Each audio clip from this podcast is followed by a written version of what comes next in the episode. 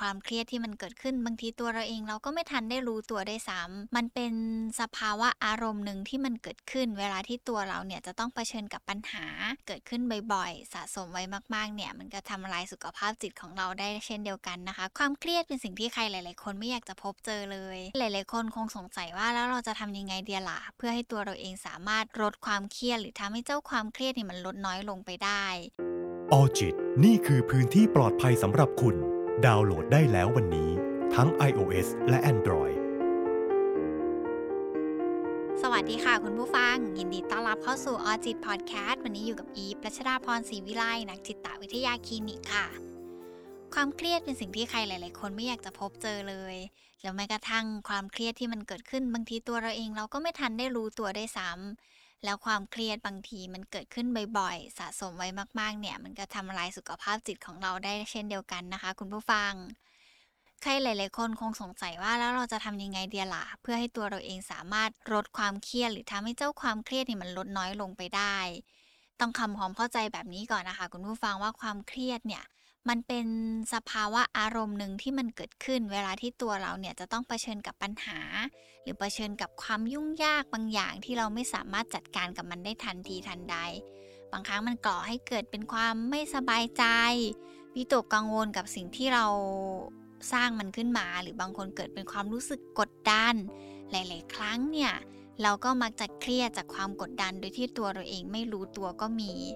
เพราะคนเราเนี่ยเวลาที่มันเกิดความเครียดมันก็จะแสดงปฏิกิริยาตอบสนองทางด้านร่างกายได้ค่อนข้างแตกต่างกัน บางคนเครียดแล้วก็กินไม่ได้ บางคนเครียดนอนไม่ได้ บางคนเครียดแล้วมีอาการปวดหัว มีอาการไม่สบายเนื้อไม่สบายตัวตามมาก็มี ซึ่งเวลาที่เราเกิดความเครียด แล้วมีปฏิกิริยาตอบสนองที่แตกต่างกัน มันก็เลยทำให้หลาย ๆ ครั้งเนี่ยตัวเราเองก็ไม่สามารถรู้เท่าทันได้ ราะบางทีมันฉายภาพออกมาเป็นอาการทางกายใช่ไหมล่ะคะ ทีนี้เนี่ยถ้าเราเห็นแล้วว่าเจ้าความเครียดมันก่อให้เกิดเป็นปฏิกิริยาทางด้านร่างกายบางอย่างให้เรารู้ เราก็ควรจะรู้ เพราะว่ามันส่งสัญญาณมาแล้ว หลังจากที่เรารู้แล้วเนี่ยเราต้องหาวิธีการหรือว่าเรียนรู้ที่จะจัดการกับมัน เพื่อให้ตัวเราเองสามารถบรรเทาความเครียดต่างๆ หรือว่าลดอาการทางกายต่างๆ ของตัวเองที่มันเกิดขึ้นเหล่านั้นได้ อย่างน้อยเนี่ย ก็ช่วยให้ตัวเราเองสามารถพร้อมในการที่จะรับมือกับความเครียดได้ดีขึ้น เวลาที่เราเห็นแล้วว่า อาการทางกายอะไรบ้างที่มันส่งผลให้ตัวเราเองเกิดเป็นความเครียดในเวลานั้นเกิดขึ้นมาได้ เราทุกคนต่างจะต้องเผชิญกับความเครียดไม่โดยที่ไม่สามารถตีเลี่ยงมันได้เลย แต่ความสามารถในการรับมือกับความเครียด หรือว่าการจัดการกับความเครียดของแต่ละคนเนี่ยก็จะมีความสามารถแล้วก็มีทักษะที่ค่อนข้างแตกต่างกันออกไป ขึ้นอยู่กับว่าตัวเราเองเนี่ยมีลักษณะบุคลิกภาพยังไง ลักษณะพฤติกรรมของเราเป็นแบบไหน เหตุการณ์หรือประสบการณ์ในชีวิตของเราที่เผชิญมาเนี่ยมันมาในรูปแบบไหนบ้าง รวมไปถึงตัวเราเองเนี่ยมีลักษณะนิสัยยังไงบ้าง ต่อการมองโลกหรือต่อการมองปัญหาที่มันเกิดขึ้นตรงนั้น มากไปกว่านั้นเนี่ยคุณผู้ฟังตัวเองอยากให้คุณฟังทำความเข้าใจก่อนว่า ความเครียดเนี่ยมันมาจากอะไรได้บ้าง คือความเครียดเนี่ยมันเป็นการที่ ตัวเราเองจะต้องเผชิญกับสิ่งต่างๆ ในชีวิตเนาะแล้วก็เรารู้สึกว่าเราไม่สามารถรู้เท่าทันมันได้ แต่จริง ๆ แล้วเจ้าความเครียดเนี่ยเขาจะมีต้นเหตุหรือว่ามีที่มาที่ไปที่เป็นสาเหตุของความเครียดอยู่ไม่กี่อย่างเอง อย่างแรกเลยบางทีมันอาจจะเกิดจากการที่ตัวเราเองเนี่ยกำลังเผชิญกับสถานการณ์บางอย่าง เช่น กลัวที่จะต้องเริ่มต้นคุยกับใครสักคนหนึ่งหรือกับบางคนกลัวจะสอบไม่ผ่าน กลัวการอ่านหนังสือไม่ทันการทำงานอะไรที่เราไม่คุ้นเคย หรือแม้กระทั่งอยู่ในครอบครัวที่เรารู้สึกว่าเราคาดเดาอะไรไม่ได้เลย บางทีความเครียดเนี่ยมันเกิดจากสถานการณ์ที่เรากำลังเผชิญอยู่ณปัจจุบันตรงนั้นก็ได้ หรือกับบางคนเนี่ยความเครียดเกิดจากการที่เขามีการเปลี่ยนแปลงบางอย่างในชีวิต เช่น เปลี่ยนที่อยู่ เปลี่ยนสถานศึกษา เปลี่ยนครอบครัว เปลี่ยนผู้เลี้ยงดู หรือแม้กระทั่งการโยกย้ายการทำงาน การเปลี่ยนสายงาน หรือแม้กระทั่งการเปลี่ยนแฟนเนี่ย มันก็ก่อให้เกิดเป็นความเครียดของเราได้ คุณผู้ฟังหลาย ๆ ท่านคงแอบเถียงอยู่กับมาใช่ไหมล่ะคะว่า การเปลี่ยนคนรักเนี่ยมันทำให้เราเกิดเป็นความเครียดได้จริง ๆ หรอ จริง ๆ มันเป็นแบบนั้นล่ะค่ะคุณผู้ฟังการเปลี่ยนแปลงอะไรก็ตามที่เรารู้สึกว่า มันไม่มั่นคงในจิตใจแล้วเราก็ไม่รู้ว่าจะรับมือกับมันยังไง บางทีมันก็เกาะเป็นความเครียดเล็ก ๆ น้อยๆขึ้นมา ให้เราสามารถรบกวนจิตใจเราได้ หรือกับบางคนความเครียดเกิดจากการเจ็บป่วยของตัวเขาเอง เช่น บางคนมีโรคเรื้อรัง บางคนมีคนในครอบครัวป่วยเป็นโรคเรื้อรัง หรือกับบางคนมีความทุพพลภาพหรือมีความพิการบางอย่างที่ไม่สามารถใช้ชีวิตเหมือนเดิมได้ตามปกติ สิ่งเหล่านี้เนี่ยมันก็เกาะให้เกิดความเครียดได้เหมือนกัน เพราะอย่างบางคนเนี่ยก็มีการสูญเสียอวัยวะอย่างกระทันหัน มันก็ทำให้เขาเนี่ยสูญเสียศักยภาพในการดูแลตัวเองในการทำงาน สิ่งเหล่านี้ก็ก่อเป็นความเครียดให้ได้เหมือนกันนะคะ คุณผู้ฟัง แล้วทีนี้เนี่ยเรารู้แล้วว่าสาเหตุที่มาที่ไปของความเครียดของเราเนี่ยมันมาจากตรงไหน และเวลาที่เราจะต้องเผชิญกับความเครียดต่างๆ ในร่างกายเหล่านี้เนี่ย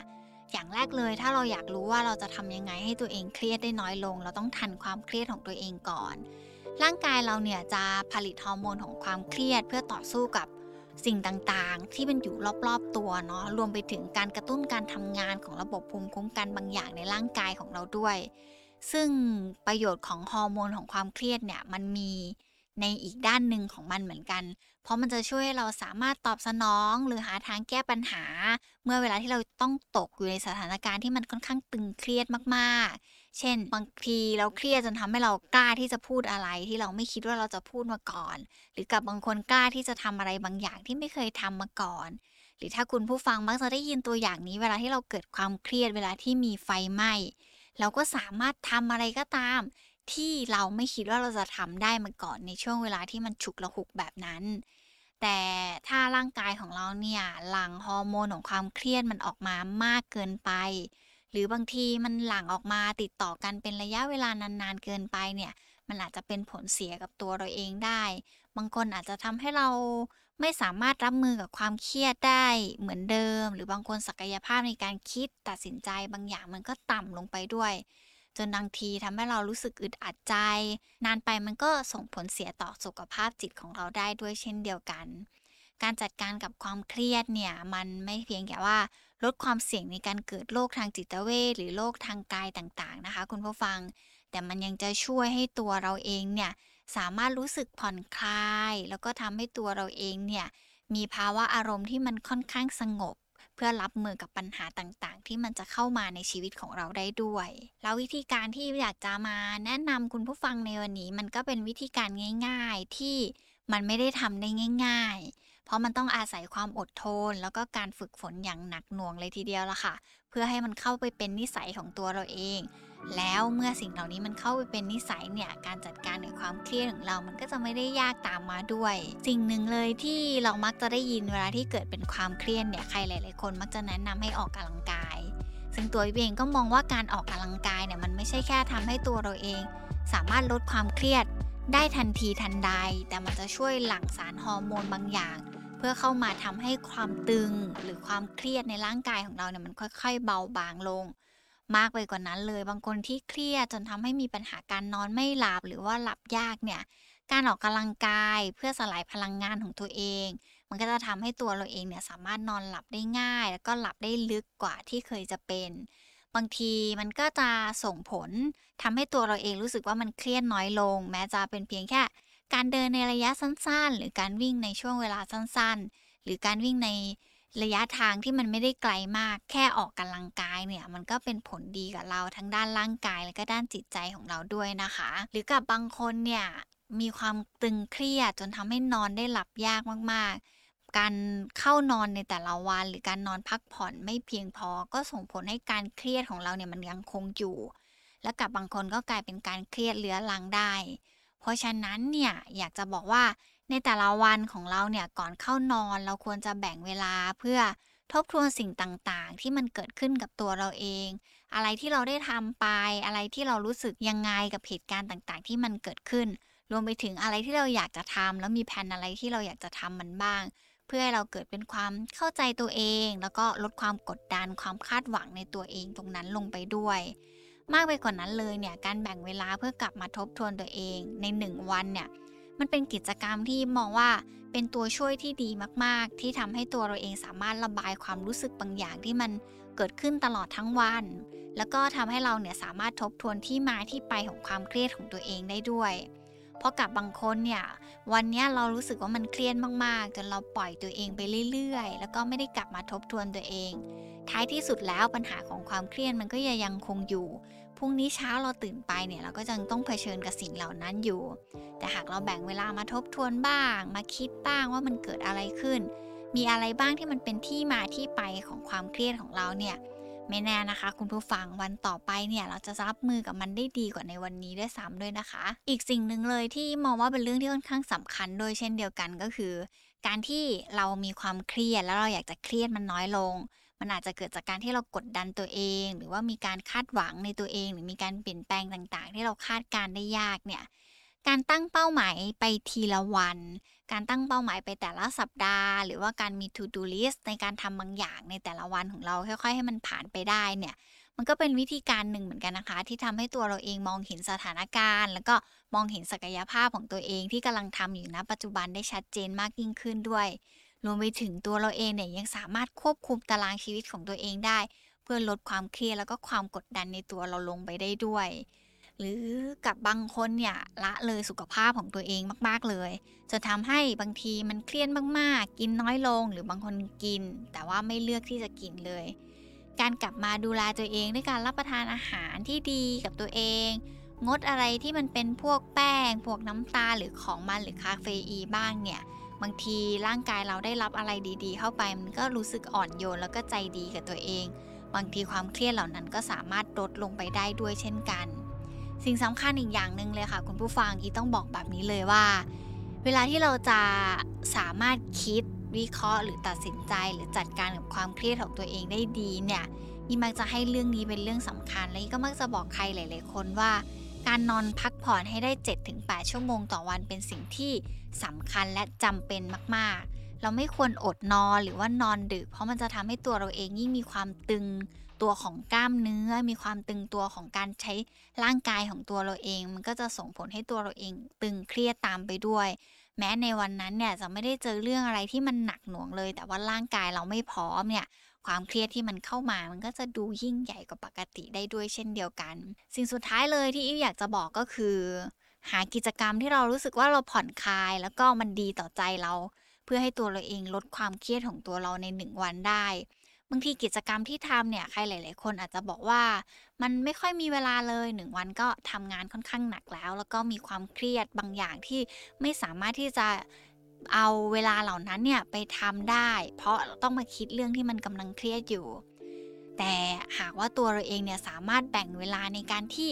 จะเอามาทำกิจกรรมที่เราชื่นชอบ แล้วก็บันเทิงจิตใจของตัวเองบ้าง ไม่ว่าจะเป็นการเล่นโยคะ การเล่นกีฬา การดูหนัง การฟังเพลง มันคือการที่ตัวเราเองเนี่ยอนุญาตให้ตัวเราเองรู้สึกอย่างอื่นได้บ้าง นอกจากความเครียด เจ้าความเครียดเนี่ยเขาก็ควรจะมีช่วงเวลาของเขาที่จะต้องหยุดเครียดได้บ้าง เพื่อให้ตัวเราเองได้มีเวลาไปทำอย่างอื่นบ้าง เพราะถ้าเราสามารถควบคุมความเครียดของตัวเองจากภายในไม่ได้ เราก็ใช้เวลานี่แหละค่ะ เข้ามาควบคุมเขา เพื่อให้ตัวเราเองรู้ว่าช่วงเวลาไหนที่เราควรเครียดช่วงเวลาไหนที่เราควรหาความสุขให้กับตัวเองได้บ้าง